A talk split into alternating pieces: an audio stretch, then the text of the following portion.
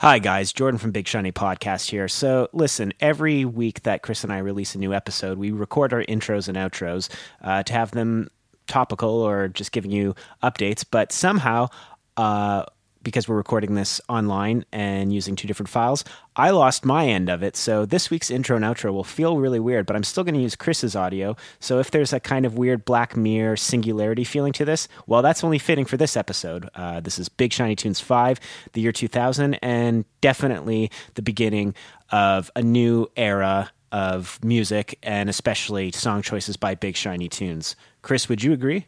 Yeah, this one's got some real ups and downs. There's a few real highs on it, uh, but I think it's it's the fewest highs so far. Um, and know, we, we were talking before recording. Jordan said uh, he said it really well. This is a this this album is a prototype for where Big Shiny Tunes is headed. Yeah, towards a unfathomable gulf of misery and uh, self righteous anger, which is why we've called this episode Sad Boy Parade. But occasionally it will get broken up by some fun pop punk ditties or annoying. Uh, in the case of um, Treble Charger, yeah, yes, um, yeah. There's some. Um, it's the first time Nickelback makes an appearance on a Big Shiny Tunes. Um, Kid Rock pretends to be a cowboy. Uh, we've got, uh, but not the song Cowboy. No, curiously. Um, uh, but there's some highlights. Deftones are on here. That's great. There's someone named Jay Englishman. Yeah, J period Englishman, like J Lo. I guess Canada was trying to make their own. and once again, we have more Matt Good. So if you want to skip that song because of uh, his life and everything about him, go right ahead. They cannot stop giving this guy songs on this compilation. It's almost like there were no other bands in Canada at the time. I don't think there were, but in America, there certainly was. And they were very pro America with a lot of the choices here, which makes sense given the uh, pre 9 11 vibes. Uh, we talk about Three Doors Down, Superman. Very fascinating. Um, just a quick note I incorrectly said that Three Doors Down played the Trump inauguration as well as both George Bush inaugurations, when in fact they only played uh, one George Bush inauguration and the Trump inauguration. Those drums, man. Love those drums. Um, yeah, we talk, we talk, we talk a lot about Three Doors Down on this episode, actually. yeah, we really do. But uh, even though there's a lot of low points on this, we also have uh, Disturbed Stupefy, which is probably hands down the funniest song Big Shiny Tunes ever put out. Yeah, this was a really fun one to do. So uh, we hope you enjoy it. Uh, please make sure to rate and review uh, the podcast wherever you're listening to it. It always helps us get more listeners. Our numbers have been going up with every episode, which we really appreciate. Uh, so uh, uh, please keep doing that. Tell your friends about it if they grew up in this era. All your all the messages we've been getting have been super positive. So thank you very much. you can follow us on Big Shiny Tweets on Twitter. It's at Big Shiny Tweets. We wanted Big Shiny Podcast, but some asshole took it and has never tweeted out of that account. So here we are. Yeah, we've even tagged him directly, uh, but he still has yet to respond. So we're coming for you, guy. I'm going to get a teenager in a hoodie to hack his account. Uh, um, so yeah, we're just uh, we're going to jump in year 2000, Big Shiny Tunes 5. Enjoy.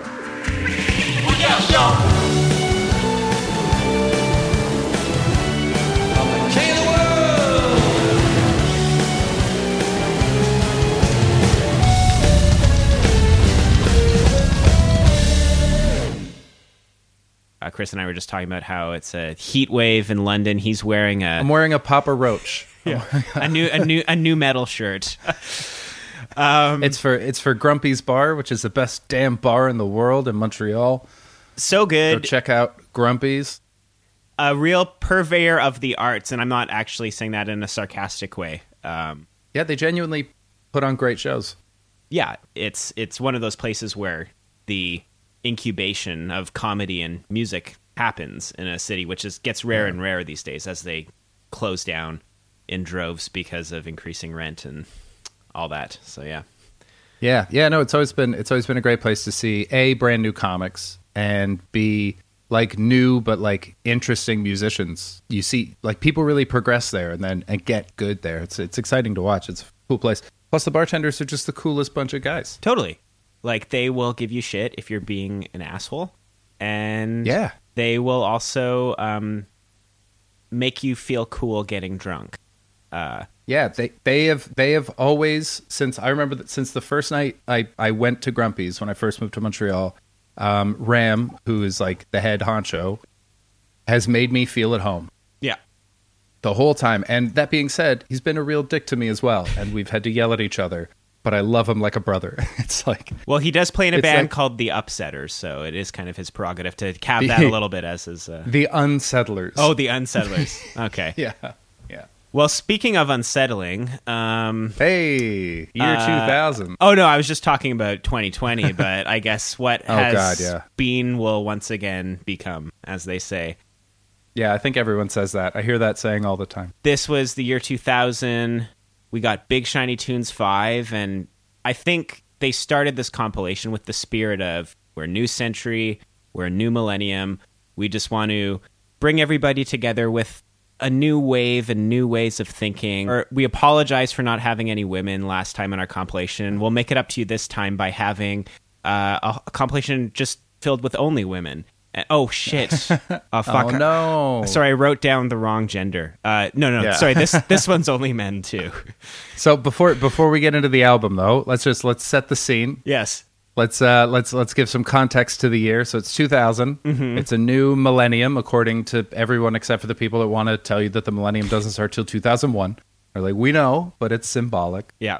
So this was the year that like it made me remember where I was. So it was Gladiator won Best Picture. Big deal. Yeah. Are you not entertained? And it was pre like Lord of the Rings fight scenes and things like that. So it was one of the first that I remember of like big, beautiful fight scenes. And also Crouching Tiger, Hidden Dragon came out that year. Oh, that's right. Which is like another like revolutionary fight scene movie. Crouching Tiger, Hidden Dragon changed the game for fight scenes. It's like them and The Matrix. Wh- Which is kind of funny when you think about it, because what was so revolutionary about that is like we can put. Uh, we can hold people up by wires and then erase them after to make it look like they're floating. it's like revolutionary. That's it. It's like shoot it, shoot it artfully. It doesn't have to be two roided out dudes tearing each other's throats out next to a lake. Like it Yeah. can also be, it can also be this sort of graceful, um, uh, vicious thing.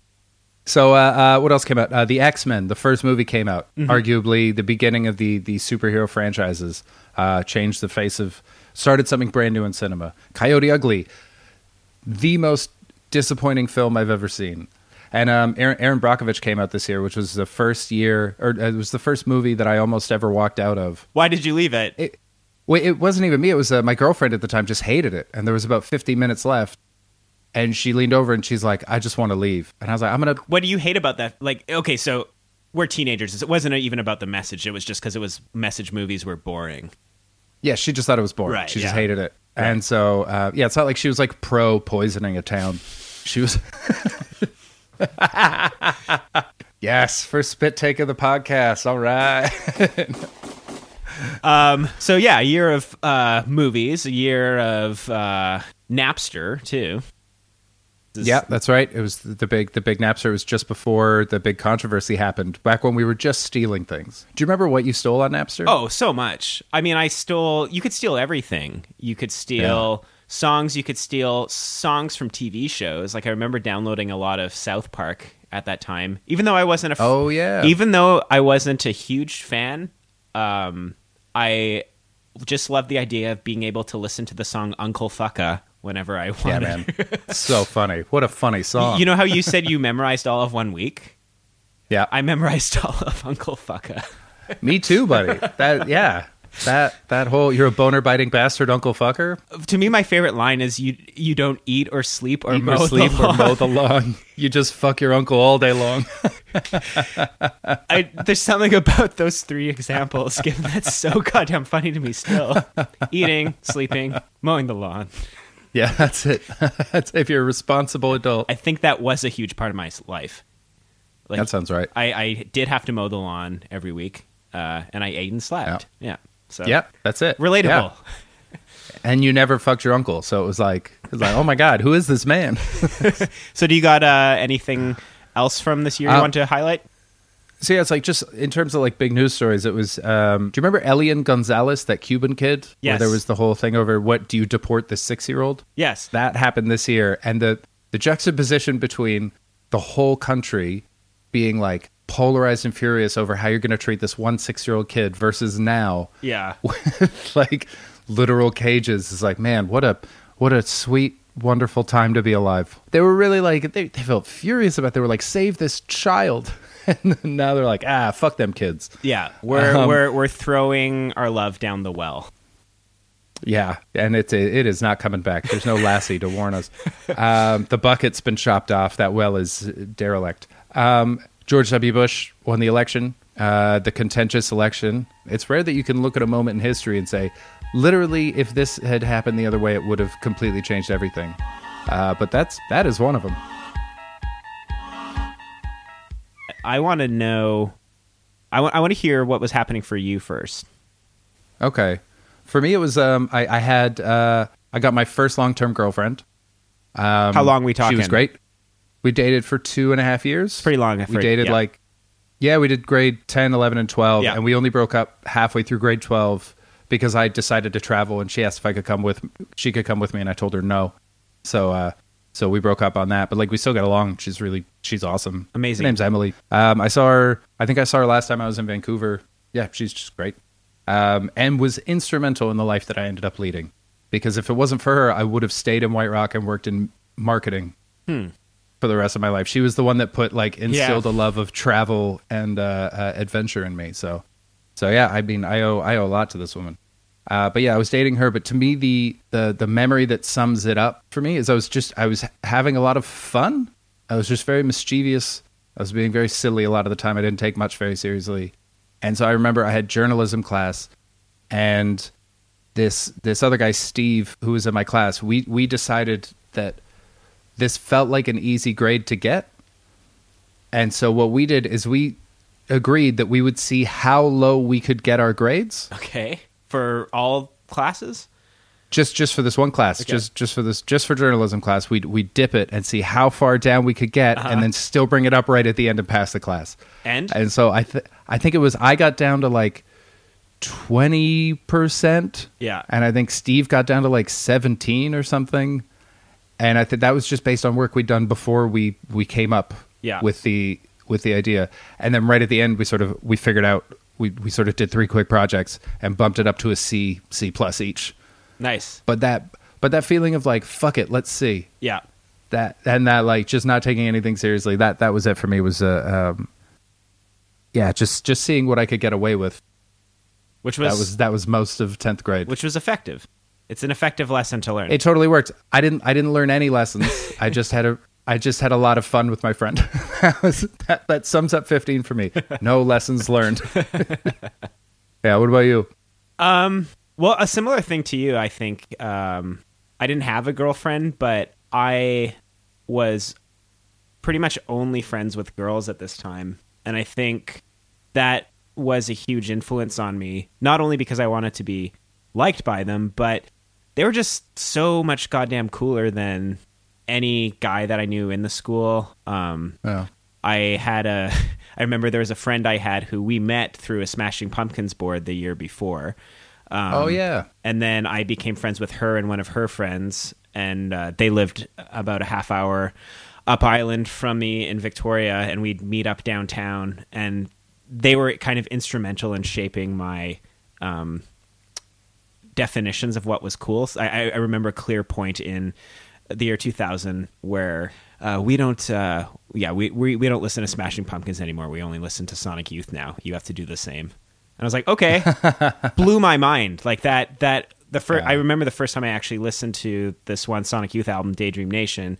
Super high, walking around the suburbs. It blew my mind that music like this could be made um, on guitars and was made back in uh, the late 80s too. This year really opened me up as somebody who wanted to get into music away from the mainstream. So as a result, I don't really have many historical relationships with the songs on this um, compilation outside of a couple. But yeah, it was also just confusing too because I was I was the lead in the high school play musical rather. Oh shit! Look at you. Bye Bye Birdie. Um, oh wow. Which I I really hope that there's video of that. Wow. I think Yeah. the pressure of the play, and also even just the pressure of like, wh- what am I? Uh, which is a very kind of um, suburban white sort of thing, as we'll see on this compilation. But I don't know. I think I, I think what I think what am I is a, is a universally teenage experience. I think um, were you having that? sort of. I had it really bad, and then in late ninth grade, uh, my uh, uh, guidance counselor at school sort of noticed that I was freaking out. Like I was basically like borderline panic attacks um, in school. Yeah. And he sat me down and he said, Chris, you seem stressed. And it was, and I said, yeah, my parents put a lot of pressure on me because I was, um, neither of my parents, no one in my family had ever been to university and they were really dead set on it. And so it was just like grades, grades, grades, grades, grades. Um, and he pressure about it and he chilled me the fuck out because he just said, listen, there's mature student status. So that means that after you graduate, no matter what your grades are, as long as you pass, if you give it two years Yeah. to just, you know, live your life, then uh, you write you write an essay, you write a letter to the university, explain what you learned in your time, and then they don't even look at your grades. And that just freed me. Gotta gotta love that form of education. It was incredible. I got more out of school than any of my friends did in that sense of like becoming Yeah. a person because then I could just enjoy it and I could observe and I could fuck around. And like I was I actually I think it was yeah, it was 10th grade, so it was this year where I got I got kicked out of the same English teacher's class every day for a month. For what? Just mischief. Just silly, just silly things, just undermining him, making sounds, singing songs. Not quite Dennis the Menace mischief, not like 1950s. More more more more more bloodhound gang mischief. Yeah, closer guess. to that. Yeah, and then I remember when when I hit a month, I jumped up out of my chair when he said, "Chris, get out!" and I and I was like, "That's a month. That's every day for a month." And I ran up and down the desks and I high fived everybody like I was a basketball player coming onto the court. Were people actually putting their hands up? For Oh yeah, or- yeah. Everybody high fived me. It was it was a hell of a time. Um, to to anyone listening who's like that poor teacher, this guy was an asshole. Even teachers hated this guy. He was he was a he was a prick. So we yeah. felt no, There's most- one in every school. Yeah, so he he was that guy. Plus, I was starting to get into punk, which I think influenced me a lot. So I What was what what what era of punk though? We uh, a lot of like epitaph, like very current, not great punk. no, no um, effects. Yeah, no Stuff effects. that, Um, yeah. Bad Religion, Pennywise, um, Millencolin, the like Swedish uh, po- pop punk band I loved, and Yeah. a te- ten foot pole. Um, Propagandhi. You get into that? yeah, some Propagandhi, yeah, uh, Okay. and it, it was it was mostly it was honestly it was like locked down to, and this is where I felt the same distance from this one from Big Shiny Tunes Five that you did, where I was starting to really move away from it, where Yeah. I um I listened to the album Punk-O-Rama Four Is that a comp? constantly. It's a compilation that I found. I can't remember. I think I found it by accident, and I loved it because it had you know Bad Religion and and the type of punk that I loved. And there was one song on it. I think it was track seventeen or track nineteen, and it was "Big in Japan" by Tom Waits. Great song. But it was like, but it really it changed. Like it's it's you got you got to listen to the song. It's just this like sort of slow dirge um, of him of this guy saying like everything's wrong in my life, but whatever. I'm big in Japan. It's fine. And it was. I remember the first time I heard it, I hated it. I couldn't. I was the worst song I'd ever heard. And then by Yeah. the end of the year, it was the only song on the album I liked. Like it completely 180'd, and I would just listen to that. And so yeah, so so I was being drawn into different ways too. That's like that's an example of how a compilation should be. Actually, you think you know what you're getting into, and Yeah. then just sucker punch you with a total random song. That's and it's such a it's to me that's the most punk stuff. Mm-hmm. Is like to just be like we know this doesn't belong, but it's what we fucking want on here. And here's "Big in Japan" by Tom Waits. That's it. It's like we're just gonna do what we want to do. It's like that's punk as hell. That's really cool.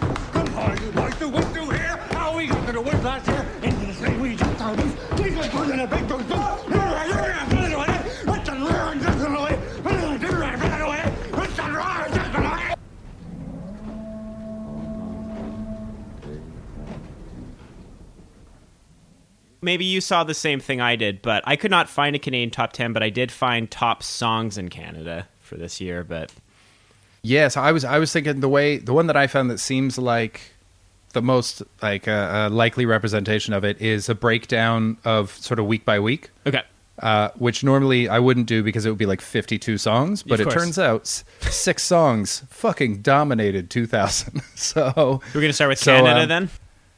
Sure, or we can. I've got the states one right here. Which do you prefer? I, I think just um, yeah, for for the sake of how the world's about to change, let's give America their one last chance in the spotlight before they de-escalated their imperialist sensibilities. Fair enough. It's it's. It, we're gonna miss them. You know, for all we complain, we're gonna miss them. um, all right. So so the top 10 in America in the year 2000 were uh, "Breathe" by Faith Hill. What is with this song title? It's in this compilation. It was in the previous compilation with Moist, and it's, it's the name of this song too. it just it sounds deep and intimate but it's also meaningless. It's perfect. It's Or perfect song title. This song title was used so much, it's almost as if Faith Hill and all the others were making fun of future coronavirus us. I, that's a lot of credit to give Faith Hill. But uh, so number two is uh, "Smooth" by Santana featuring Rob Thomas, which I think was on last year's top 100 as well. Maria Maria by Santana, back to back, spot two and three. I mean, I got to say, I love that Maria Maria song. I, I still think that's a jam. um, I Want to Know by Joe, who I only know Joe because he featured on uh, Still Not a Player by Big Pun, Okay. which is like a great hip hop song. And later I- had I a think career as a uh, antique stealer in The Wire. Jesus Christ. um, um, then you got uh, Everything You Want by Vertical Horizon, which I don't remember at all. What a trippy name. My brain can't even take that name. Vertical Horizon is like that's ambitious as far as an image, like, and I feel I feel like there is no way their songs live up to that. Um, then you got uh, uh, "Say My Name" by Destiny's Child. This is the the, the beginning of the ascendancy of Beyonce. Total Ripper. "I Knew I Loved You" by Savage Garden, arguably my my least favorite band. no, no, your favorite. time. Why do you keep saying least? Um, oh, Savage fucking Garden. Um, Amazed by Lonestar, which I never heard in my life. this music video and song itself is so white. I, I think it may have been Leni Riefenstahl's last filmic effort. Jesus Christ. This is I gotta say, this the top ten this year in the States is the whitest it's been since we started. It's true. I don't know what I don't know what's going on in America this time, but it explains George Bush's victory. Uh, then Bent by Matchbox Twenty, which actually makes the compilation. Yep. Uh, and then he and then he wasn't man enough by Toni Braxton. Legitimately the best song on that top 10. A total awesome Yeah, banger. I, I would agree. So then, okay, so the Canadian one is baffling. Um, there is so these are again these are just the songs that were top number one during the week. Yeah. So so between them, I, I feel like that makes a, a top ten. So you got um, Blue Dabba D by Eiffel sixty five. I, I gotta give it to that song. It's still fucking weird. it just made us feel silly. Like we just danced silly around all the time. Yeah. To the point where it actually became almost a burden because if the song came on, then the rest of our friends demanded that we dance to it. Wonderful. Um, then Savage Garden, boo. Yay. Uh, Chris, Christina Aguilera, What a Girl Wants. Show Me the Meaning of Being Lonely by the Backstreet Boys. right. For some reason, I uh, thought it was the- K-Ci and JoJo, but nope. No, that's that's fair though. I could see Yeah. that. Uh, do you remember Soul Decision? Do I ever? Faded by Soul Decision featuring Thrust. Can you sing us the chorus of that song, sir? Uh, that, no. I don't know the song. I, I didn't do my homework. I guess. can. I don't. I don't. I don't remember how the song goes. I just remember the feeling that the band Soul Decision gave me. It's like they're like half Collective Soul, half Uh-huh. Prozac. Remember the band Prozac? it's sort of like halfway between them. Then you got um, Bye Bye Bye NSYNC, uh, Never Let You Go by Third Eye Blind. Uh, it Feels So Good by Sonique. Oops, I Did It Again by Britney Spears. This was the year that Britney Spears sort of blew up. Yeah.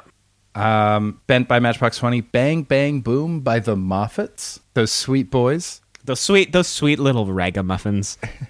Uh, Music by Madonna, and that dominated for like two months. Then uh, Shape of My Heart by Backstreet Boys, and then Liquid Dreams by O Town. So mostly pop music. That actually makes a lot of sense given what this compilation feels like because Yeah, this feels like a direct reaction. yeah, now to me this compilation feels like okay, top 10. We heard you, but we're edgier than you. Check this out. Yeah. Do you want to do overall feelings about this first, or honorable me- or honorable mentions for songs that we can't believe didn't get on? I mean, again, like last episode, I'm not surprised that anything doesn't make it on that I liked. Not only because I was so cool as a 15 year old that people in my school didn't even think I was cool. That's how cool I was. They didn't think I was a loser. They just couldn't even get to my level, man. Um, Hey, you're you're you're birdie, baby. You fly above them. um, I broke it down to three things I was surprised based on A, my own taste, B, the taste of previous Big Shiny Tunes compilations, and 3rd by what would have been a genius stroke had they done it. So, Yeah. A, I'm legitimately surprised that um, there was this band from Canada at the time called Kittie, who were a four piece female fronted new metal band. I remember Um, Kittie. Yeah, Their songs weren't that great, but they were at least. I mean, this. I, I don't mean to sound exaggeratory, but their songs were at least two thousand times better than Serial Joe's Mistake. Um, Yeah. So I'm surprised by Charlotte, but that that Charlotte or maybe even um, Brackish by Kittie didn't make it because Brackish was a huge song. Do you Oh, remember yeah. Brackish? Yeah, I remember that song. I don't remember how it goes, but I remember It, did, I it didn't come being out in the year 2000, but they could have still included it because in this, I don't know if you noticed, but they actually have a lot of, like a few songs from 1999 on this Oh, really? compilation. Yeah. Um, Oh, okay. so there's that. I just as like a music fan, and also because they were included on previous albums, um, I'm surprised Radiohead.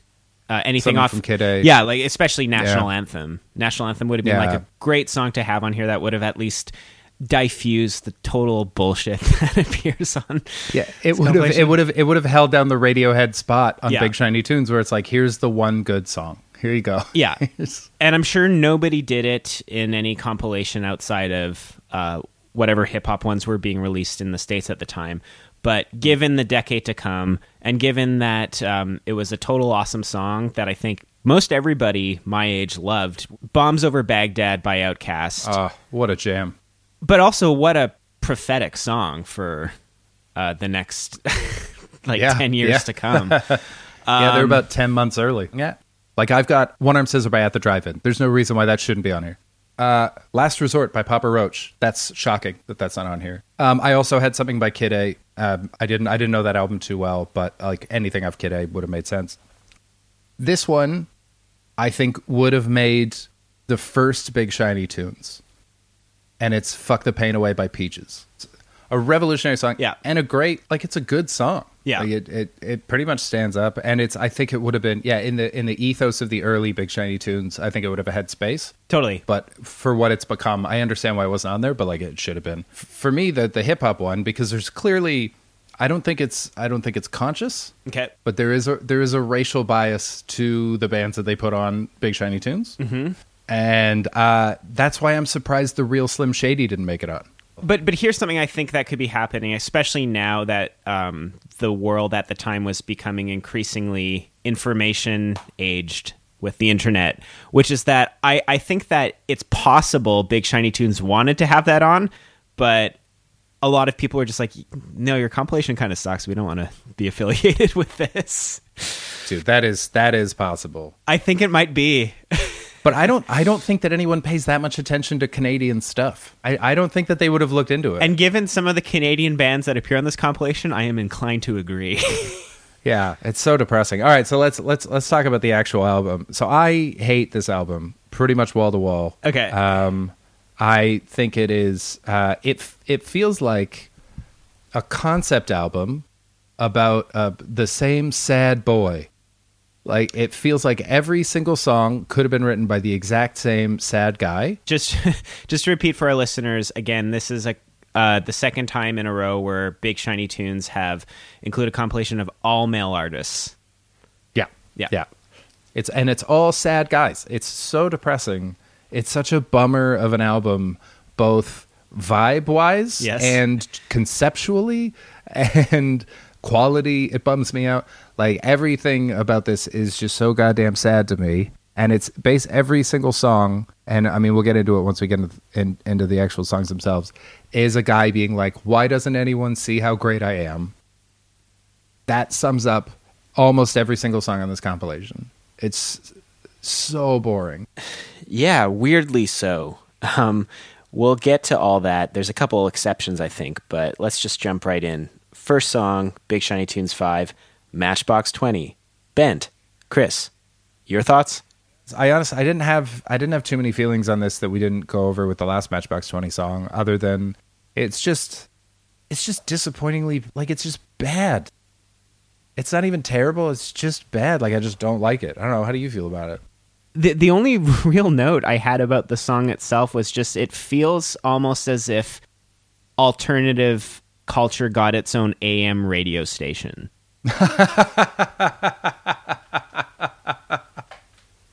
I love that. That's perfect. That's absolutely right. Yep. Um, and yeah, I, the only things I had to mention was just I, I read a bit more about Rob Thomas because I realized like, okay, well, who is this guy really? He had a totally fucked up childhood. I learned that his grandma was the first person to give him heroin. Pretty Oh, dark. God. Jesus. Um, and all throughout his teenage years, like another artist on this compilation who I'll get to, um, he experimented with drugs a lot.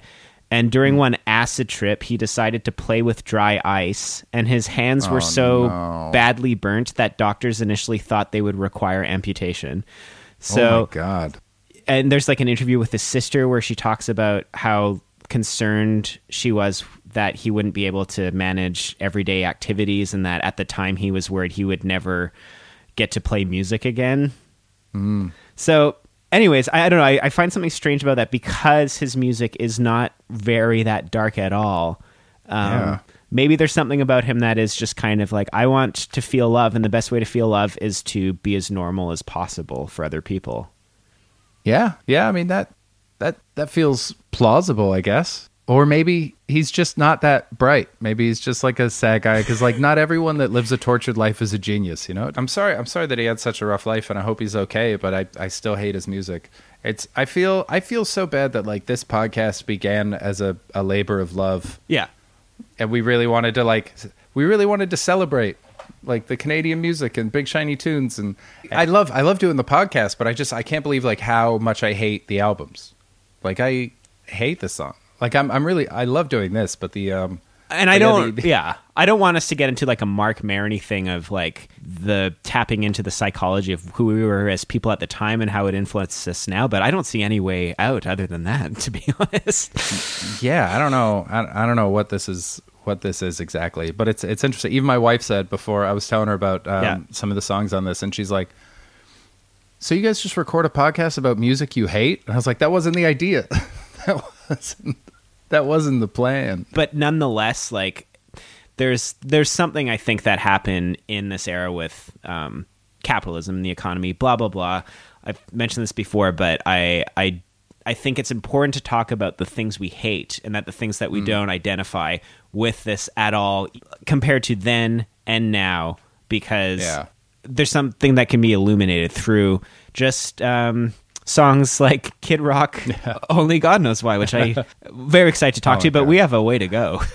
and that's that's um that's actually that's part of why I'm glad that we do the honorable mention songs, like the should have been included. Yes. because it's not. I think what bothers me most about this, it's not that this music exists, uh, which is you know, there's 98 percent of everything is bad.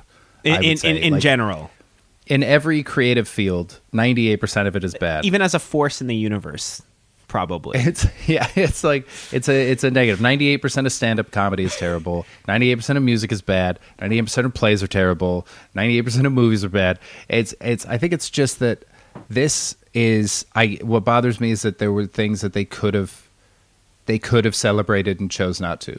yes, I think it's the set the celebration of of this terrible music that really that's what bothers me about it. Is I'm not even mad at them for making it. I hate that it made it to this point. Yeah, it feels it feels like a gross uh, foundation for what's about to come. But also, it's it's just it feels like an album that's terrified of taking a chance, with a couple Yeah. exceptions. Do you mind if I set up this next song? Please do. So now we're at the second song on Big Shiny Tunes 5, Load Me Up by Matthew Good, which I think is actually, I'm not going to call it the best song on this comp, but I think it's um, the one of the least bad on this Yeah, compilation. yeah, that's fair. That's fair. It's another song about a guy who is suffering and needs therapy and refuses to get it. Yeah. and it, it really you know what the, the note the note that I have in here is Okay. um why don't white people ever write celebration music? It's like it just feels like he's there's all this like emotion in it, but it's not angry and it's not sad, but like there's no joy. I mean, we, we still had a few more years to get to Polyphonic Spree, if you remember that band. But that was Oh yeah, jeez, I forgot about them. That was white celebration music for sure. Yeah, that's true. But I, I wanted to ask, I wanted to ask what you made of the line because it relates to your métier.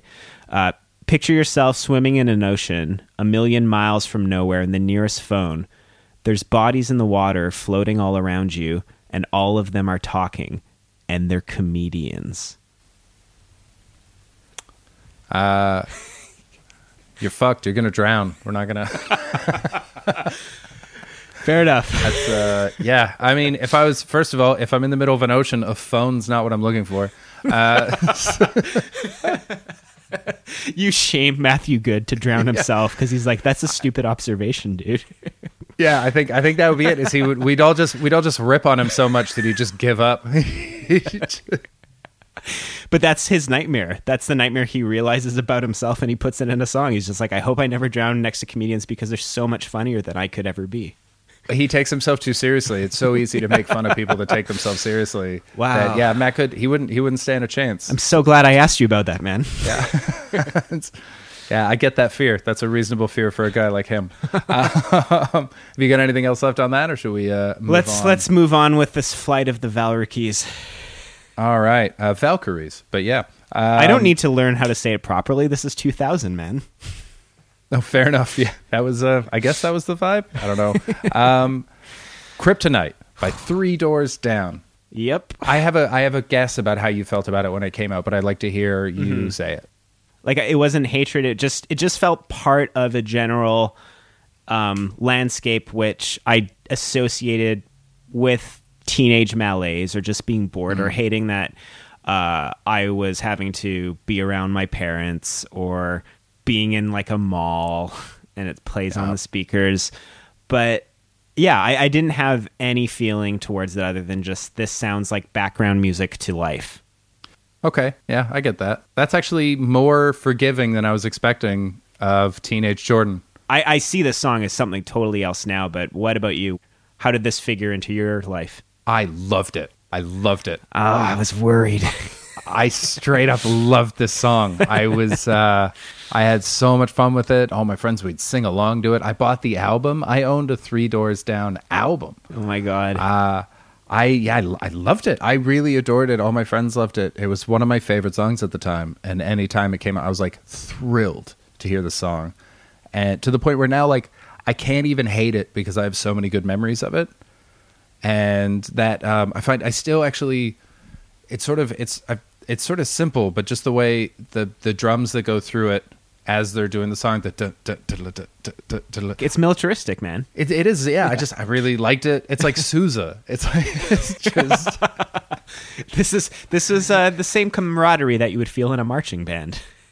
Yeah so i really I, I i really liked it. I mean now it's it's um it doesn't obviously fill that same void for, and now like this band feels like they should be Kid Rock's forever opening act to me. This is the most American song that's ever existed, I think, up I could see that. in, in all these compilations so far. Yeah.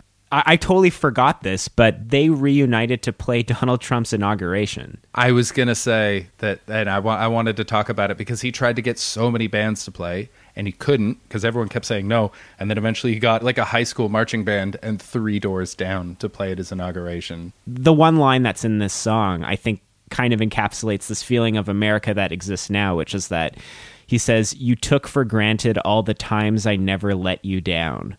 As if, Yeah. as if not being like somebody who's just going to be disappointing is in itself a virtue.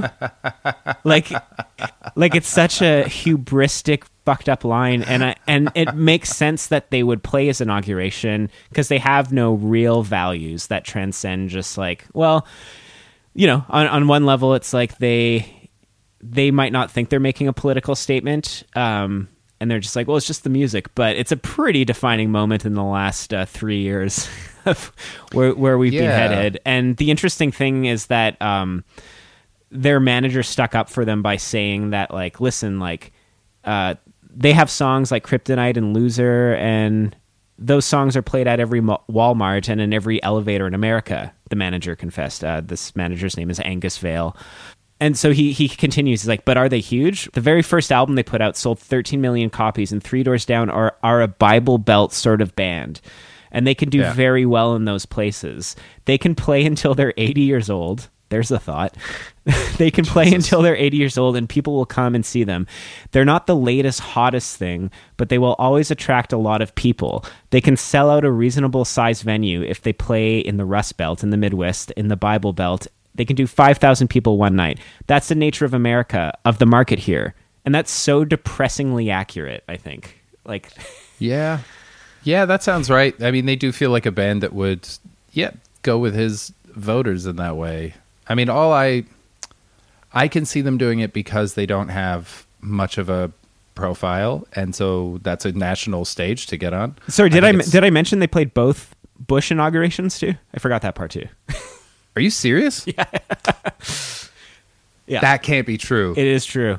both of George W. Bush's inaugurations. Yeah, and when the manager had to explain that too, he said like, you know, they're really good guys, but they have different political beliefs uh, because they played both of the inaugurations. I can't believe that they played both of George Bush's. That's Yeah. so funny. You know when it's Republicans or right wing people, like in general, Yeah. um, complain that there are no right wing comedians and no right wing bands. Like this is why. Yeah. It's because you just, you make garbage things. You're not creative. it's, it's it's not an instinct that goes along with the right wing mentality. Is to be is to create. It's more to sort of destroy and and Capitalize. uh, focus. Yeah.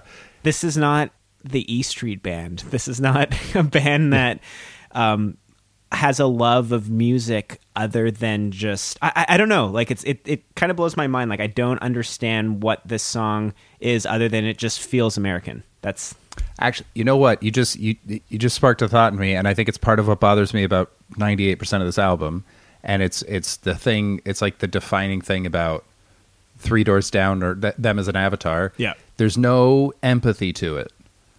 There's no sense that there's anyone else in the world. Like that thing where he's like, "You took for granted all the times I never let you down." It's like you have you have not thought about this person at all. yeah. the fact that you haven't let them down was about you keeping score. It had nothing to do with them. It was it was because you wanted to do it. Now you don't. There's zero empathy to most of this music. This is this whole album is self indulgent nonsense. Totally. But this song in particular. And the idea that um, if I go crazy, then will you still call me Superman? It's like if I treat you like shit, will you still treat me like a god? Is that okay with you? I really need you to do that. Yeah. and that's when I when I was listening to this and I was thinking about them playing at the Trump inauguration, and now it, it, it it's I just pictured him tapping his foot to that line. If I go crazy, then will you still call me Superman? Well, and that and that's also I think more of the shell that all of this cohabits because it cuts to the Trumps listening to not this song, I think one of their other songs, like the whole enclave, the whole um, dynasty of this super fucked up, warped criminal family. Uh, all of them are just sitting there still. There's not a single person there who is just like nodding their head. It's pure performance and theater, and it's um yeah, like it's like they're watching someone else's kid at a recital. Like they're waiting for their kid to go up, and they're just politely waiting for it to end. yeah, people can say whatever they want about other cultures, but at least the Japanese had a sense of shame and would seppuku when they would bring Yeah. dishonor. and Three Doors Down Yeah. um, need to invest in some swords. I honestly, I think about seppuku so much lately. it's every time I read the news, I'm like seppuku, seppuku, seppuku. All right, so the next song, uh, "Sour Girl" by Stone Temple Pilots. Yeah. This song didn't really do it. I think it's one of the most interesting songs on the album, but it didn't Yeah. do anything for me. It felt like I respect Stone Temple Pilots for not adapting with the times. Yeah. They stuck to their guns, and I think that's difficult to do, and I respect that. But I just don't.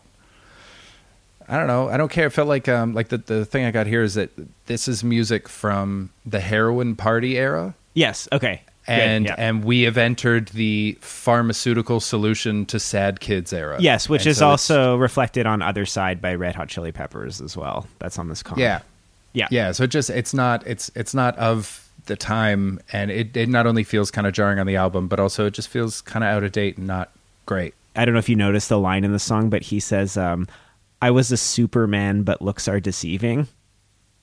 And I, Okay. I bet whoever put that song right after Kryptonite thought Yeah. they were they, they were like they were they were just tasked with finding a running order, and they got super Yeah. high, and they're like, "Oh yeah, this will be my little contribution." um, when you if you know you know. yeah, Yeah. Yeah, yeah, I just yeah, I didn't I didn't think much of the song. I didn't hate it. I think it's in in that way that like there's Scott Weiland has something inherently cool about it. Of course. and I think that that comes heroin in this music as they called Yeah, it. it is. It's it's Kate Moss era. You know, there's something super fucking cool about it, but I don't. It doesn't do anything for me. It's it, her, heroin is in an Adderall age is a terrible mix. He Of course. just doesn't suit this at all. He's yeah. Yeah, you go you go for fentanyl now. There's like Have you got oh those things. jeez, it's so poor- cost effective though. It's like you only have to buy like a bit. It's like it's way more. If you want to get addicted to drugs um, with no real what- solution, then I recommend fentanyl. But what you what you save in money, you lose in prints. yes. Well, we well we all saved in fentanyl cash. We lost in musical genius. um, um, all right, the next song. I do want to. Do you want to do this one? Uh, yeah, actually, um, I mean, I'm I'm a little uh, cagey with talking about this because I don't want to ruin the surprise. But so the next song is "The Bad Touch" by Bloodhound Gang, and I think at the time I was just too removed from getting into cooler shit. I think I might have associated the song as being in that world of like Kevin Smith movies and Eminem and like you know like Okay. ma- that kind of Mad TV era of dumb mm-hmm. kind of stupid humor. Yeah. But re-listening to this, I I uh, honestly think that this is the best song on the compilation, and that this isn't Yep. ev- this isn't Yep. this isn't even a song; it's a work of art, and these guys are goddamn Yep. surrealist geniuses. Yes. Yes. Okay, I'm so glad you feel that way. yeah. Uh, you- please, like, what's you talk about? Because I I didn't have a relationship to this. I remember hearing it, but I was just like, oh yeah, catchy chorus. this is another song. I knew every single word of the song. Okay. It made me laugh so hard. My friends and I would like fall over laughing at this. And I remember we had a um, a lip sync battle at our school every year. It was called Air Band. And this, I don't know if they were like a theater troupe. It was like a, a bunch of drama kids got together and they did like a play to this song. And it was hilarious. It had great like visual gags in it. Their timing was perfect. Um, it was a really great performance. Like I honestly, I think that if I saw it now, I probably wouldn't laugh as much because like hopefully not. I was 15. I'm 36 now, but but I would still be like, you know what? Way to go! You put a lot of work into that and you nailed it. Yeah. And um, and it killed and it it won. But then we found out that the principal took their prize away because it was of a sexual nature. Right. so so they were stripped of it but that's like it this is such a fun creative Mm-hmm. still like this must okay the hook is unbelievable Yeah. one of the catchiest uh, of all time it's got to set a record for the most euphemisms in a song but the most creative euphemisms like not even necessarily current pop culture like they go like the lost catacombs of egypt only god knows where we stuck it like what a line that's the breadth of their um, uh, topics in bringing it back to sex is so funny to me it's hard to choose a favorite, honestly, but I think the one that made, was making me laugh a lot was like Lyle, you're gonna love it. Yeah. They're almost comedians who are making music, but it doesn't feel like complete musical comedy. Like it's somehow it's just a work of like some kind of great yeah thing. Like it's still a great song it just happens to be funny where it's like i was i was actually thinking this song has more like punchlines in it yes. than most most comedy shows that I've seen in the last few years. Right. Like it's so tight. Every single line has something. And this is why it drives me crazy when comics don't listen to hip hop because like MCs are able to write such tight beautiful metaphors and create such beautiful pictures in so few words and they'll write just the funniest burns. And that's all this this song is just short quick jokes Yes. all on the same topic. It's all just sex, just for what? What is it? Three minutes, just and five words per joke. It's ergonomically perfect. Like every every comedian should have to listen to this. It's so funny. It's so impressive. And the horns, when they bring the horns in, what a move! Do do do do do do do do. we'll touch on this a little bit in the J. Englishman dissection, but um, I I really feel like we'll just kind of be remembered. Like our downfall too will, won't be that we were so imperialistic and so col- colonial, like as as nations. It will also just because we're just a bunch of stupid, horny people who just Who refuse to admit it? yes, yeah, like like like total Freudian people are so sexually repressed that it makes war or something. Yeah. These guys are Yeah, I- geniuses. The- I think it takes such a such a special um, type of playful intelligence to make the dumbest fucking thing you've ever heard and make it incredible and creative. Totally. On, on this compilation, they make Blink 182 seem like the Tea Party. Yeah, yeah, absolutely. And that's it makes like when you look at bands like LMFAO, Yeah. and you go, you guys are buffoons. The- These guys are genius clowns. Yeah. Is- there's a huge difference. But if you like, I wouldn't have known until I I hadn't listened to this in ages, and I just thought it was a stupid song. And then when I was listening to it, I was like, the oh, these guys are brilliant. This is the funniest, most creative thing on this album by a huge margin. Um, all right, so to the opposite of that, um, he, Look, everyone, it's Sum 41's dad. Yeah. Stepdad, And that song is uh, American Psycho by Treble Charger. And this, I love, I love this as a move because it's such a Canadian thing. It's so funny to like, to just be like, Americans are nuts because it's like, like Neil Young did it. Uh, Guess Who with American Woman.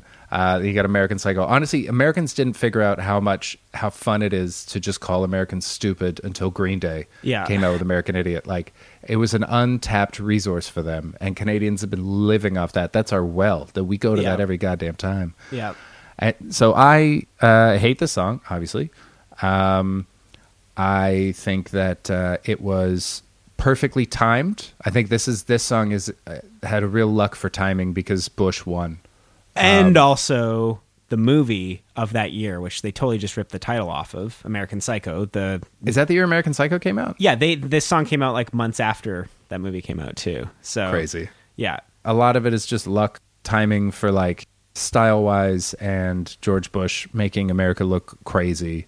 Because I remember when I when I heard it, that's who I immediately pictured was George Bush. sure. Um, yeah, And but other than that, it was like. uh, this song just feels like it's trying to be edgy.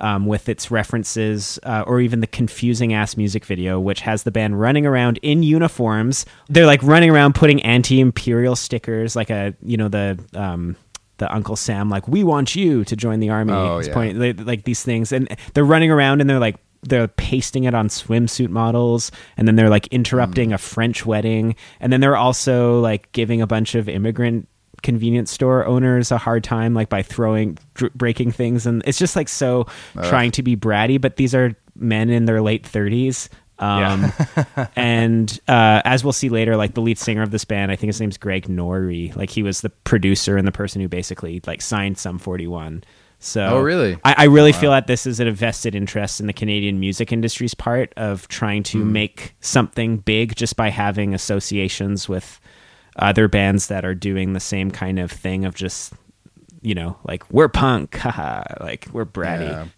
i got stood up by a girl at a treble charger concert but became more upset about having to watch treble charger as the night went on I mean, that's an indictment. That's gotta hurt. That's dear Trouble Charger. Sorry for your loss. Um, um, all right, we can move on to the next song, which I, for me, is in the bottom three songs on the album. interesting okay I hate. I hate the song. I hate. Uh, I hate. I hated it then. I hated it then. I've Oh. always hated this song. this is so interesting now okay This is this is the same sad guy that's written all the other songs so far on the album, but now he's spouting boring magic mushroom realizations. I feel like a newborn. Shut up, you fucking idiot. I like how I like how you hear him as a crooner. Actually, Dean Dean Martin with the cover of Filter. Oh, let me sing about my plane ride. We're gonna take a plane ride. gonna drink too Um, much. The the the the feeling on the the the chorus that like it's got sort of an underwater Yeah, I kind of love that. I love thing. that. I hate that. It made me want to punch an aquarium. Like I hate it so much. Did was- you have some traumatic experience with the Little Mermaid growing up, Chris? I love the Little Mermaid. I love Sebastian. I love the seagull. I love them all. So actually, as the first note in my notes here, I have I have a feeling Chris hated this band and song. Yes. sometimes like if you picture some, what something sounds like if you didn't actually speak english and you could just hmm. hear it as a sound sensation i think this song goes a little bit beyond what uh, most generic alt rock songs would at, at the time what you equate as underwater sounds or feeling Yeah. underwater i equate as very trippy and cool how did they make those noises you know Yeah. So- I guess I just I I I never I hated it so much that I was never curious as how how they do it. Like that I much just- though you hated it it wasn't even like a meh Like it. It like I don't know if maybe something like I'm repressing some like awful memory that I something get happened to. during the song, but it Oh. really bothers me. Like I really really don't like the song at all. Like it it it flips a switch in me where I just I hate the song, man. Well, we will start our own therapy podcast to figure out what that feeling is someday, but I don't know if we have time in this one, Chris. yeah, no, I have I have no idea, but I, yeah, I just hate it. I think it's terrible. Uh, all right, do you want to do this next song? I mean, can I, you know, if this was a Chris Betts versus the audience, who won here, man? Did I give the song its justice? I don't know. I want to stick up for the Um, song. Listen to the song, people. Don't listen to Chris. I mean, yeah, I mean, listen listen to all the songs and and send us messages and tell us how we're we're wrong and Matchbox Twenty are geniuses and the Goo Goo Dolls are the best band that's ever happened. uh, send, me, send us all that stuff because I'm I'm curious. I'd love to I'd love to hear what people think about it because Yeah. I'm sure that there are people listening who are furious because we've shit talked their favorite band. There is a Treble Charger fan out there right now, Yeah. who is uh, livid. But think at the about treatment that this, we've given. listeners. All we're doing is creating content. Maybe I just actually shit talked to a song I really love just because I don't care because none of this actually matters. No, I refuse. That is not what this podcast is about. I don't want to leave a gap. We're not. There's no characters here. May- Maybe Chris and I compare notes before every show, and he was like, "Oh, you love this filter song, Chris? I hated it, man." But you know what? It'd be funny if we just swapped roles for this. Maybe that's what's happening. You'll never know because you don't know who we are, but you're listening to this for some reason. Trying to create conspiracy theories about our podcast. Listen, I don't want Canada to be this thing that you can just boil down and feel like you know what it is. this podcast is a safe space for hating terrible bands. That's that's all. It's an is. anti-Canadian podcast made by the most Canadian people ever. I'm sorry, I was so mean. um, so the ne- the next song is "Wonderful" by Everclear. Mm-hmm. I, I I subtitled this song "Sad Guy: The Early Years." there's something about these next three songs which are oddly similar, uh, and it's Yeah. just that they're sung from the perspective of somebody who's either pretending or uh, trying to be a kid. Don't really have much to say other than I think Everclear are good songwriters. Um, Sparkle and Fade is an amazing album. The song kind of actually sounds again it's like that matchbox 20 thing of sounds like it could be on an am station i could hear tom petty actually just covering this song easily um, Yeah. it's not very edgy it's not the best song they've ever done i don't have intense hatred for it and that's all i got to say about that Yeah, it's just I I was um, most surprised that it was a hit. That sort of that one and, and the next song I was like, why were these big hits? And I spent a lot of time thinking about that as to what what it was about these this song and the next one that are just really sad, but not like not necessarily beautiful sad like a Leonard Cohen song or a Fiona Apple or like a, a, a, Nina Simone or something. It's just sort of regular guy sad. I yeah, I had this I had this thought of and actually I mean it, it goes on for Adam's song as well. And I just do you remember there was a meme maybe like a year ago that was going around Black Twitter and it just said uh, are the whites okay? yes that's that's what I thought the whole time I was listening to this song, and I, I thought about all the songs that had come up before it and the ones that are coming up because Adam's song by Blink One Eighty Two is the next song, and it's I, it sounds it's almost pro suicide. It's so into this guy's so into killing himself. yeah It's and it's again like, are you like, are we doing okay? What's wrong with everybody that these are the songs that everyone was gravitating towards at the time?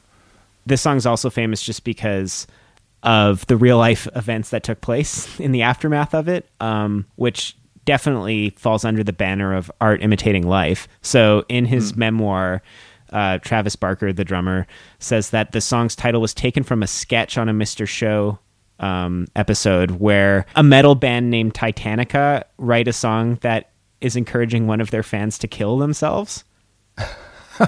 Like one specific fan? Yeah. That's such a funny idea.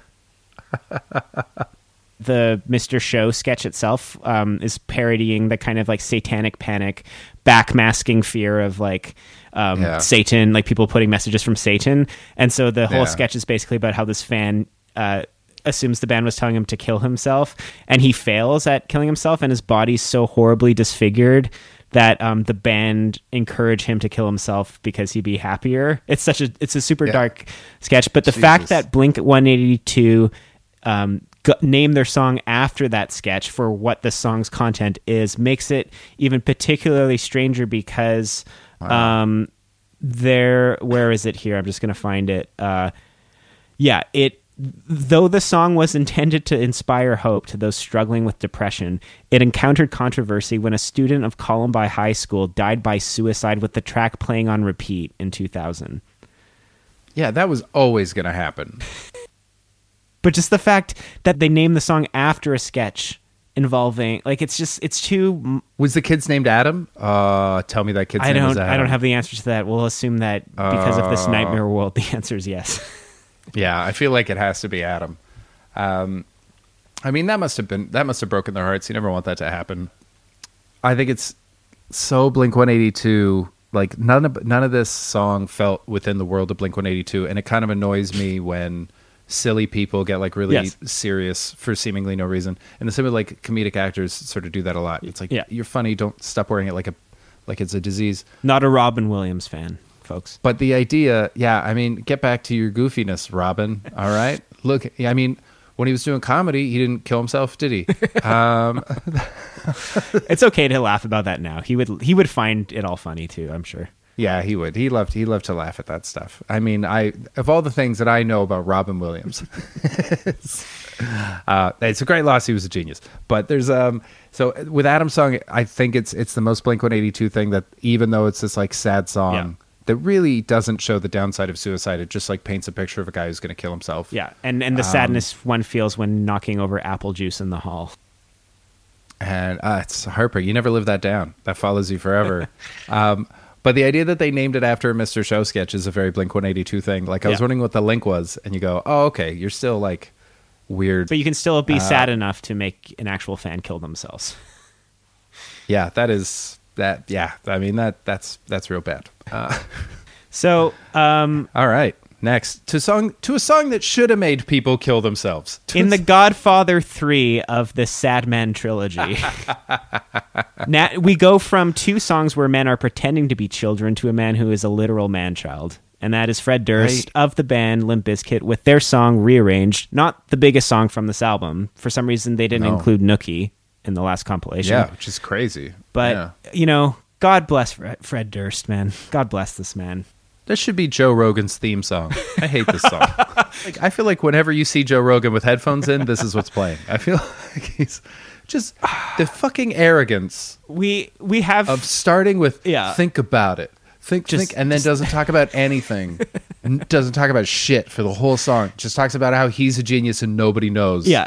Just garbage. It feels like the manifesto of a school shooter. Like I hate this song. like everybody probably knows who Fred Durst is. Um, and Yeah, Limp Bizkit is like a cultural punching bag. Limp Bizkit best represents just the marketability of the industry and w- what links they'll go to if they think something will sell. And this band totally sold because they pegged their uh, customers right.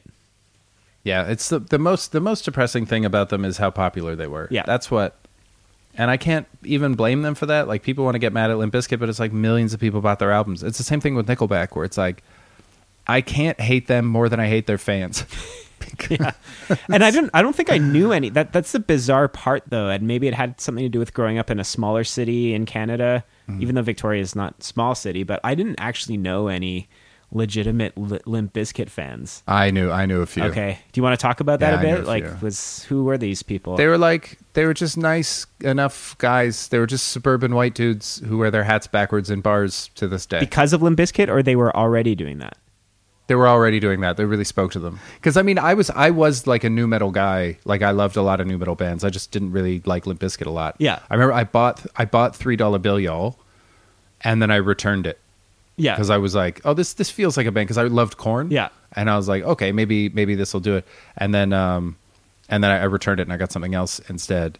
But this this band was yeah, it was just something was off from day one and it just feels like garbage people making garbage music. Like it's not a coincidence that Limp Bizkit and Kid Rock were famous at the same time. Yeah. It's just depressing because it's super down and negative and not um, even pretending to have fun. um, yeah. This is like this is this. I the subtitle for this one was "Sad Boy Blames Everyone Else." Yeah. because like there's that there's, there's the line at the end that he keeps repeating. He you says, keep fucking with me. Uh, you think that everybody is the same, and it's like, no, that's what you think. you think that everyone but you is the same, and you're special. That's where this thought comes from. Uh, it's like I hate the arrogance and ignorance involved in every goddamn part of it, and the fact that he opens and closes with "think about it" Yeah. is the most Alex Jones bullshit.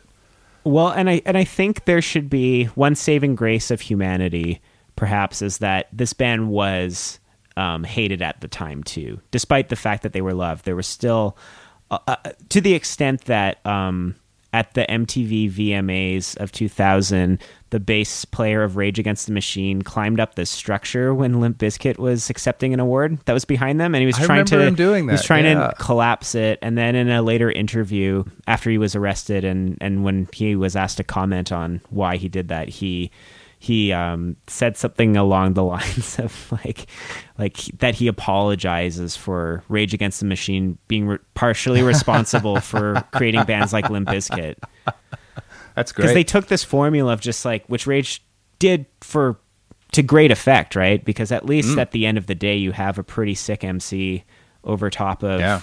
This music, which He's- is designed to hit Yeah. super hard. It's like super, And it does. and it does. But when you're singing about Che Guevara, that's kind of awesome. But when you're singing about um, your feelings uh, as this dude, it's kind of okay. What what's going on now in the world? it goes back to what I was saying at the beginning, where this feels like a period where, off the back of a bunch of cool, interesting bands finding it, and then record labels having to like adjust, Yeah. and figure out what was cool, and and try to sign these bands and bring them on. Uh, this is the record industry leading people by the nose, Yeah.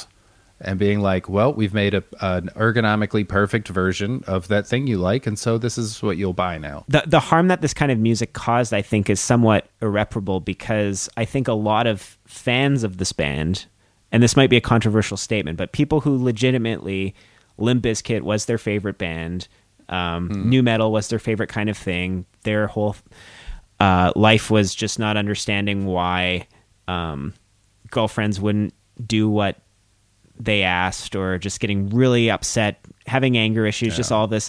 Is the perfect kind of person you want to shoot missiles into Iraqi villages two years from now. Like I, I, I really feel like there's, you know, I, I make a lot of stupid conspiracies uh, on the show, and I don't want to make one with this, but I don't think the two are unrelated somehow. That that this kind of man um, and his age group ended up going over overseas for a total fraudulent war. like, Yeah, yeah. just think about it, man. I've heard Jesus Christ. This is um this honestly like what what if I was a therapist, I would play this song in its entirety. Yes. For my commercial, I'd buy like a 5 minute commercial block and I'd play the whole song okay. and then at the end I'd say if you identify with this song, call me because you're unwell. That's the biggest sign that you need therapy is that the rearranged by Limp Bizkit speaks to you. Yeah. You need to get out. You need to get these feelings off your chest. You're unwell. yeah. I want to help. Yeah. Or if you somehow Yeah. could obtain the data of the people that bought this music, you would know who to send uh, military pamphlets to in the Yeah. years, years to Yeah, come. I feel. Yeah, it's like therapists in the military just battling for the same guys. So, I mean, we're, we're going to have more chance to talk about this. Like, it's it's it's this kind of thing where I I am trying to find the humor in it, but um, again, number five still has a bit of the uh, remnant flavors of old Big Shiny tunes, but yeah, we're going down a rabbit hole, um, which isn't actually a Hmm. rabbit hole. It's just a hairy butthole of men and their feelings. yeah, there's there's no rabbits down there. So the next just- song uh, would be the song that would be written by the person who was bullied by Fred Durst, I think. Um, same guy, two years different, but yeah. this is Teenage Dirtbag by Wheatus, which was written Yeah. for a movie, a teen rom com called Loser, starring Jason Biggs from American Pie. Um, and I have many feelings about this song that have fluctuated, uh, but I can't fully hate it the way that I wanted to. Making fun of this song seems so obvious because of his voice, Yeah. because of everything. yeah, he's the he's the Gilbert Gottfried of singers. I was gonna trash the song harshly, but now I kind of feel like I have to stick up for it just because of Limp Bizkit. um, and I, I feel like I know everything we would hate about it, but I almost feel like this is the kind of song an incel would write if he had confidence. Yes. Yes, that is exactly right. And the best example of that is right at the end when the girl he likes shows up Yes. It gives him tickets to his favorite band, which is Iron Maiden. Which, by the way, Iron Maiden must have been furious about. They must have heard this and been like, "This fucking loser likes our music." but so, so she shows up. She's got tickets. She says, "I've got two tickets to Iron Maiden, baby. Uh, come with me Friday. Don't say maybe." Uh, and then she says, "I'm just a teenage dirtbag, just like you." He gets literally everything he wants. Yeah. And then they go into the chorus again Yeah. and he says, uh, um, "She doesn't know what she's missing. She just asked yeah, you out. yeah. Have the decency to change that. this self pity all the time, even when you get what you want, you still feel like you're being hard done by.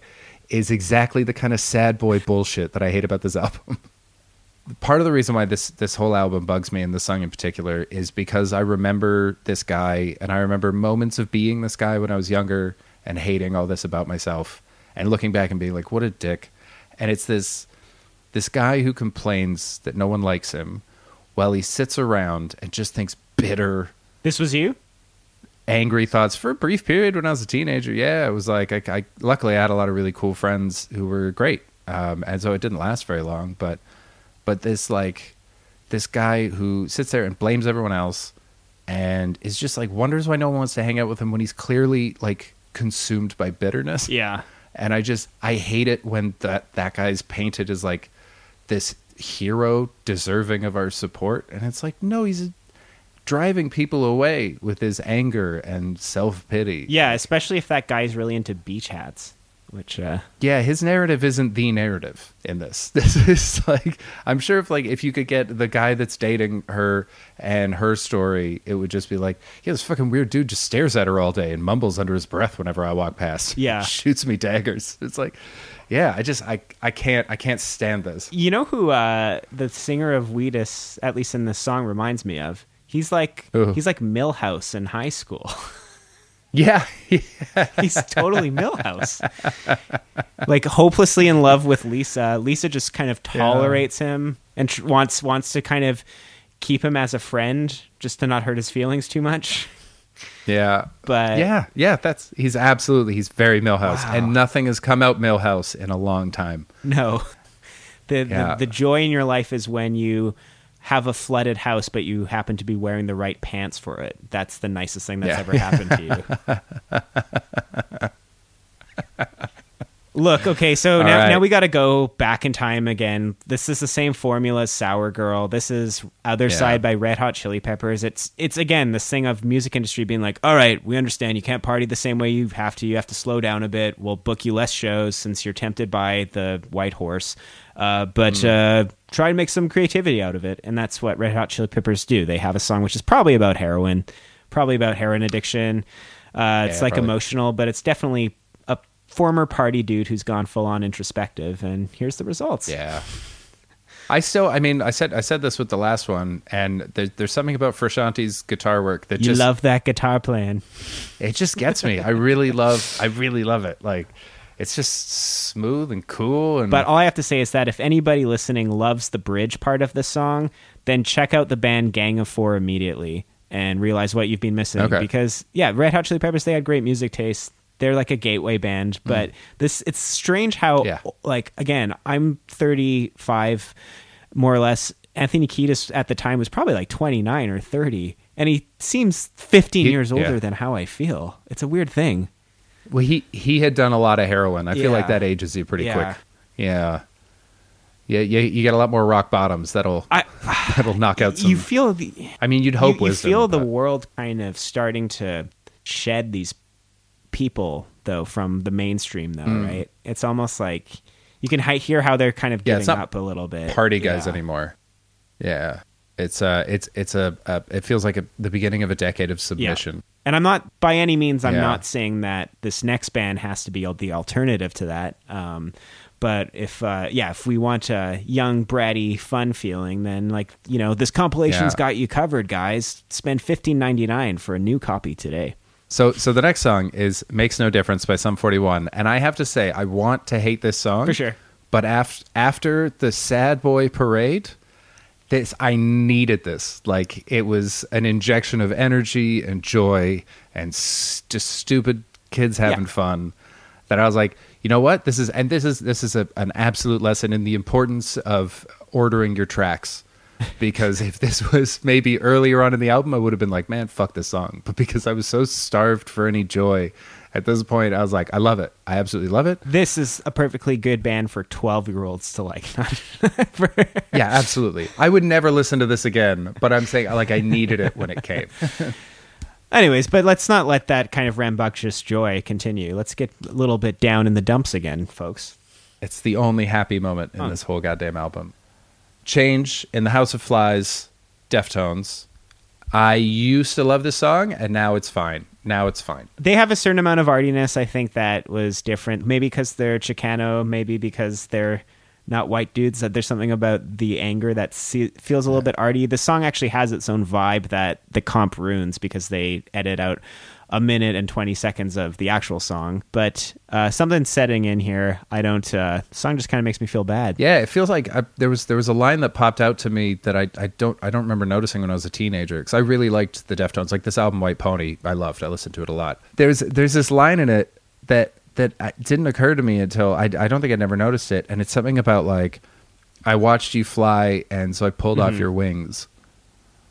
And and I was like, oh, so this is this is sad boy keeps friends sad. yeah, like I, I knew some cool people who were into Deftones. I, I feel like I didn't hate them at the time, and listening now, I just hear it as like, you know, the same way you've talked about. Uh, you just want Billy Corgan to be happy. I'm like, I hope this guy, Yeah. this guy got okay later on. Yeah. I think he did. Probably did. Yeah, I think he. ki- I mean, after this, they made what was it, Team Sleep, which was also very sad. Uh, he didn't. It, it wasn't his swan moment. You know, it didn't. Uh, it didn't suddenly buck up with joy. But yeah, I hope. I hope you're okay, man.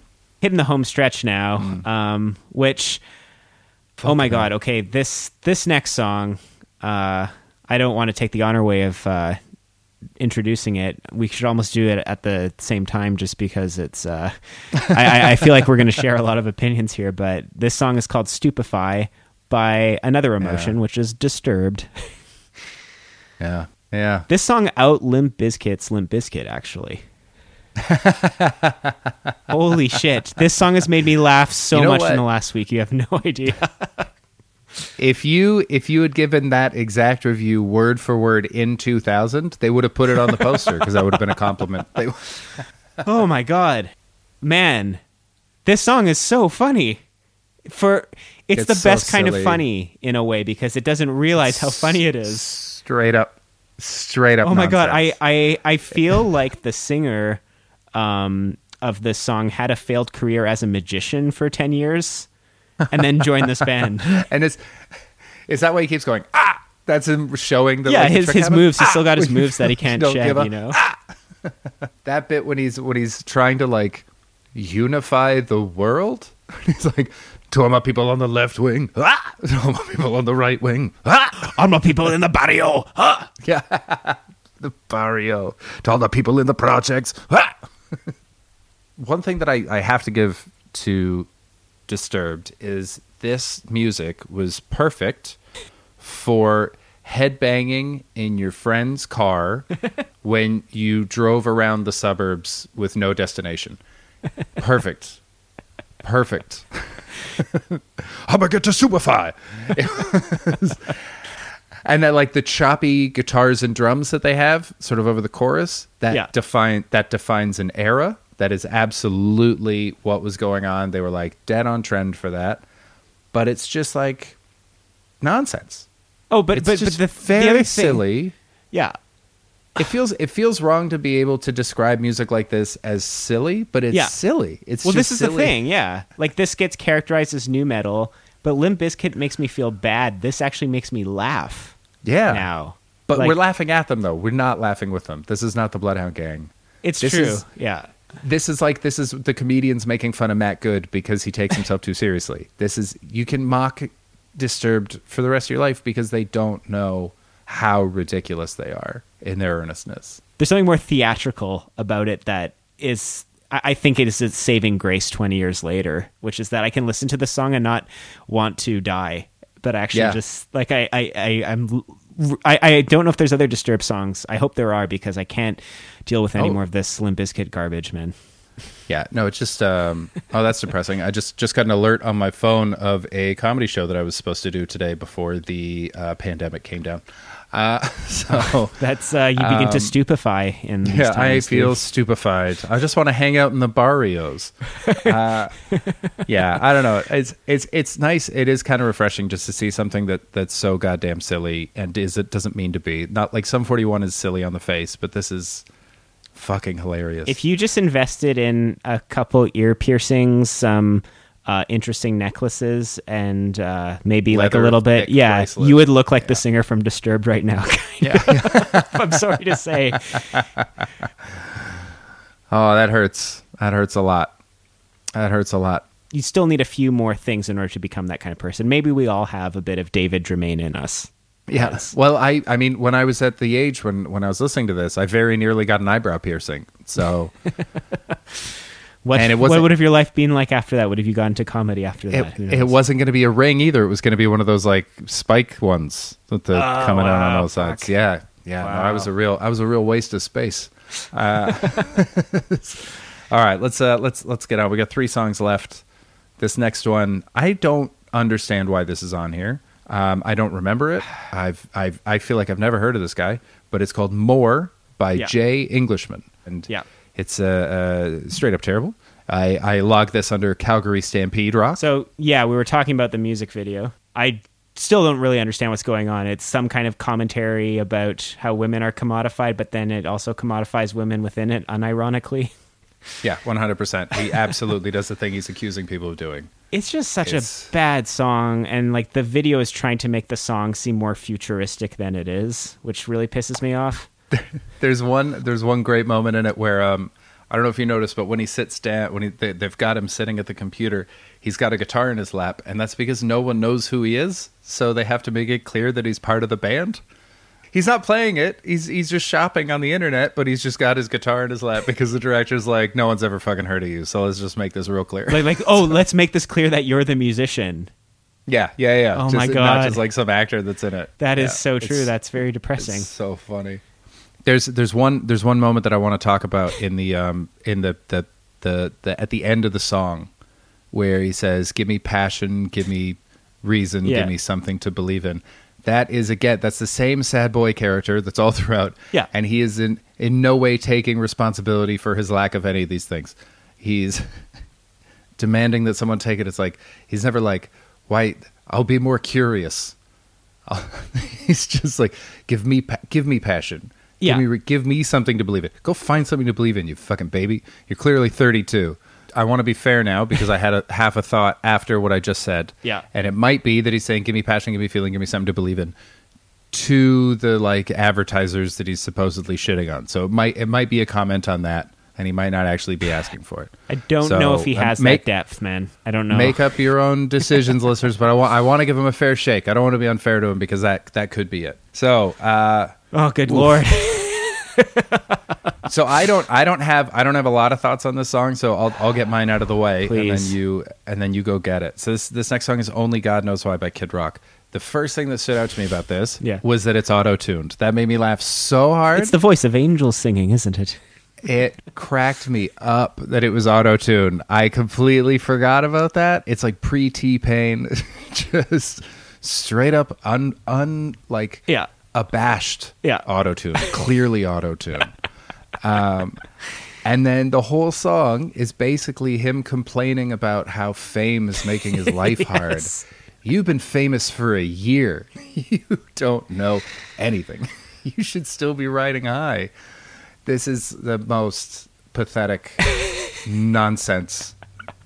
Maybe of the album co- con- conceptually. Yeah. I'm not saying it's the worst song of the album because that's more by J. Englishman, but conceptually it's the most pathetic. And it's on the same album as Bawitdaba, too. Like, this is from the previous year. I, I learned that the song was first written um, after he was in jail from a bar fight he had celebrating his signing to Atlantic Records in 1997. This one I subtitled this one "Sad Boy Makes It Big." he got he got everything he ever wanted, but only God knows why I'm still so fucking sad about it. Yeah. where's my mommy? This is just Uh, to me, the cherry on top of this song is the Yeah. brief shout out to "Take Me to the River." I don't know if you Oh, caught that at remember the end. Yeah, No. like the it's like they needed another minute to just fill in the song, and so he just starts ad libbing "Take Me to the River," which is Oh God, I don't even remember that. It's uh, uh you know what's you know what's might be most depressing about Kid Rock is that it's not even fun. because he's so ridiculous that it should be fun. It should be a big Yes. silly character that we look at like Boss Hog from fucking Dukes of Hazzard. Like it's so stupid what he is that it should be a good time. And it's not it bums me out. He really bums me out. Yeah. I get no I get no joy out of it. I don't think he's trying to bum you out either. That's the other thing. I think he legitimately thinks that because he's so stoked about himself that you will be too. Yeah, and it's not. I get no. Yeah, I get nothing out of that. Like I want, I want the feeling that I get from Disturbed when I listen to Kid Rock. yes. I want to be able to enjoy how silly it is, and I had a moment of that when I realized it was auto tune. That was Yep. pretty fun. And I think it was an in- unintentional. Yeah, I think so too. But it was. Uh, but yeah, it's it's such a bummer that such a ridiculous thing. I can't I can't find any silliness in it. It's just too. It's too sad. Speaking of too sad, the last song on the album, Called breathe. Not- Nickelback. not to be confused with this is not a cover of Moist Breathe or the Faith or Hill Faith song Hill's breathe. or the Prodigy even. Yeah. Wouldn't that be great if this was Nickelback doing the Prodigy Breathe? I would love that, but this sounds like Bush X weirdly. This sounds like this Yeah. is this is before Yeah. they got big. This is right before. This is from the album Yeah. before How You Remind Me. This is and this this album had um, the the the thing that the Sum 41 album has where it has two covers. They had the first one which was like a moody picture of them in black and white. Yeah. And they got big and they did a reissue and then it was like a, a stylized picture of like a, a sad kid. uh, so so but it was it clearly went from self-release to big release. The, the, that image of the sad kid could honestly have been the cover of this compilation album. So in a weird way, Yes. it's kind of fitting sh- that this is the been. last song. I remember I saw them at the Calgary Stampede, which is where you see bands like this, and I remember I saw them. I, th- I stop me if I told the story already on the podcast, but I saw them twice at at Stampede. And the first time was right around this era, Okay. um, so they were starting to get some notoriety. So the field was full, and I think they're from Alberta, like originally as a band, if not born.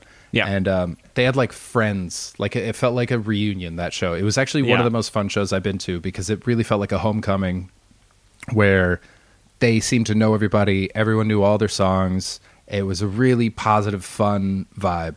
And I remember they just walked up. They did the show. One guy from the crowd, they were like, "Do, do you have any requests?" And one guy yelled out "Super Bomb," which is I don't think it's on any of their albums. Yeah. because they were like, "Jesus, we haven't played that in years." And they came out and they sang it, and everyone sang along to it. And it was like this weird rap rock thing. It was a terrible song, but it was cool that the fans knew it. So it was a nice vibe. And then at the end, he said, "Thanks, we've been Nickelback. If you want to hang out, we're going to be at that bar over there. You can buy us beers." So like that's kind of the how they probably cut their teeth a little bit, just as like these are the Drinking Boys band, or like this is like this kind of Canadian everyman. Everyman is exactly the word Yeah. for, for Nickelback. Yeah. But then I saw them again, I think two or three years later, probably two years later. Okay. And it was just when they made it fucking huge. Like they clearly had booked the show before they broke Right. because it was on the same little stage. And then this time, security team walks them in, they play the show. It's much of a more like professional show. And then security team walks them out and they're gone. And Yeah. it was like it was a completely different experience. It was interesting to see a band go from sort of like just like Canadian guys that people enjoy to we're a world famous band now. Don't look at us. A- and that's the thing, right? Um, Wor- world famous. Um, Yeah. and and I think that I, I was thinking about this um, a couple times, but I, I don't think the thought crystallized as much as you bringing this up now, which is that um, so when the Beatles got big in America, like Beatlemania Mm. came right at the tail end of um, like I'm, I'm pretty sure they appeared on Ed Sullivan within a month or two of the JFK assassination Oh, right? wow. So like the whole phenomenon of just like people losing their shit and Mm. um, this the kind of insanity of Beatlemania. Like it, it is sort of a strange phenomenon. Like why were people just so uh, screaming at the top of their lungs? Like yes, they're teenagers. Teenagers are excitable, but I think the Yeah. the infectiousness of Beatlemania throughout all of culture really has to do with the kind of sheer joy that that music must have felt like having Yeah. your president's brains blown out all over a Cadillac in public is a pretty Yeah. like you're gonna want something to make you feel better, right? So Yeah. what what I actually find interesting because I don't understand how this band got so big. Um, So this is my theory. Hmm. you gonna say? H- how how you remind me? Their Hmm. gold single came out August twenty first, two thousand one. Hmm. Within a month, September eleventh, had already happened. Chad Kroeger Yeah. looks like Jesus. I think it's as simple as that, man. I and the first line that was introduced to the world was "Never made it as a wise man." Like I think Yeah. I think somehow people latched on to the everyman quality that Jesus could be in all of us because look at all the heroes that come to save the day when our nation's under attack. There's some kind of Hmm. basic philosophy of just like most men are good dudes and will help you out from the rubble or something. I don't know. Yeah, and like America, America likes to think of itself as a blue collar country anyway. Yes. and even more so during times of um, uh, uh, catastrophe. Yeah. that's when it's suddenly like cops, firemen, plumbers, Yeah. farmers. Yeah. um, and so like it's a I. I think that there's definitely something to I I don't know how much the Jesus thing, but like but the idea that this everyman band was out Yeah. and making really accessible sort of like rock ballads Mm-hmm. and um and also it was right after that it was they did hero for the spider-man movie Right, which, which- came out yep. right after 9-11 because they had to change the twin Oh towers scene because they had to remove it Right. and so that that's what I thought you were going to say is that Hero came out afterwards, and they say that a hero can save us. Yeah. I think I think that that was definitely part of it, and like the whole the rousing nature of the song, and then it was tied in with Spider Man, and I think that they used that scene that that I hate. It's one of the scenes that I've been angriest at in all cinema. Um, is the end the the new ending of Spider Man, the first Spider Man movie? Because I'd waited my whole life for a Spider Man movie, and then they changed the ending to make it like you mess with Spider Man, you mess with New York, and then like the New Yorkers beat the Green Goblin. And I was like, there's there's no goddamn way this was the end of the movie before 9-11. no. Movie was supposed to end. Did you ever find out? I don't know if I know.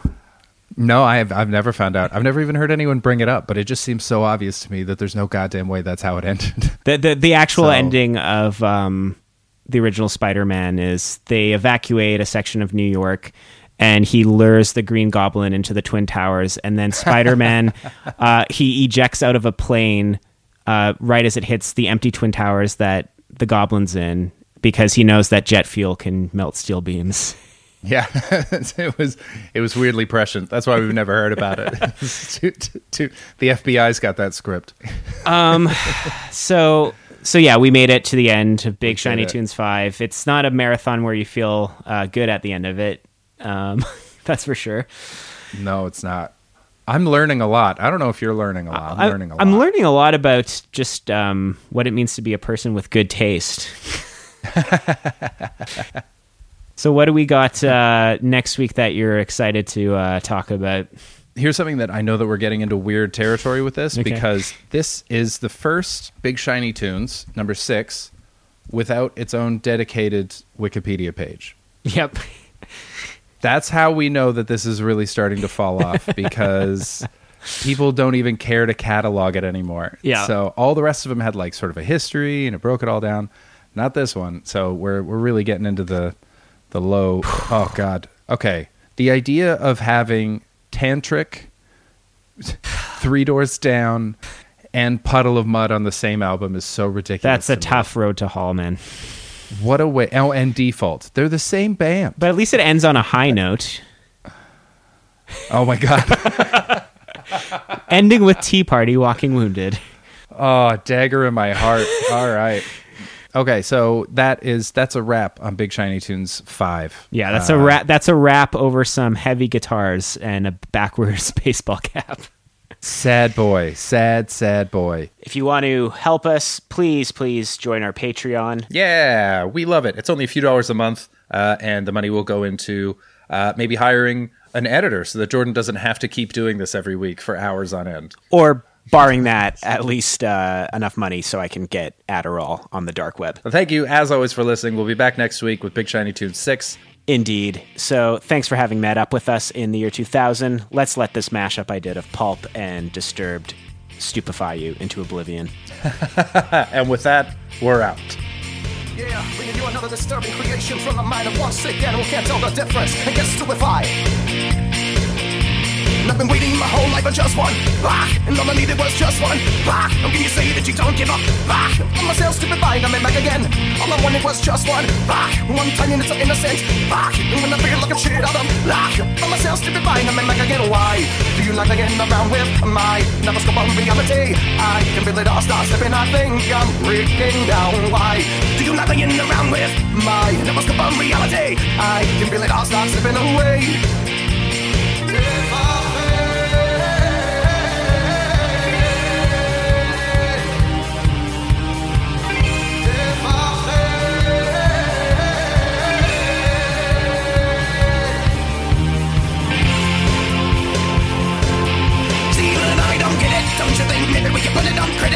You can take control and I don't did it?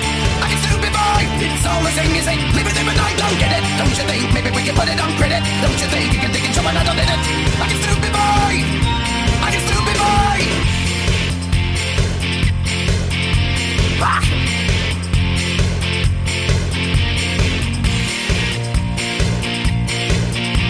Ah. The people in the left wing, ah, and people in the right wing, ah, and people in the underground, ah, I'm by myself, stupid fight, coming back again. All the people in the high rise, ah, and people in the projects, ah, and heads in the oh, ah, I'm by myself, stupid fight, coming back again. Why do you like hanging around with my neuroscope of reality? I can feel it all start slipping, I think I'm breaking down. Why do you like playing around with my neuroscope of reality? I can feel it all start slipping away. Look in my face, in my soul. Look in my face, and see that I don't get it. Don't you think maybe we can put it on credit? Don't you think you can take it someone I don't get it? I can still be fine. It's all the same as ain't living, living, I don't get it. Don't you think maybe we can put it on credit? Don't you think you can take it someone I don't get it? I can still be fine. I can still. Look in my face, in my soul, I'm beginning to stupefy. Look in my face.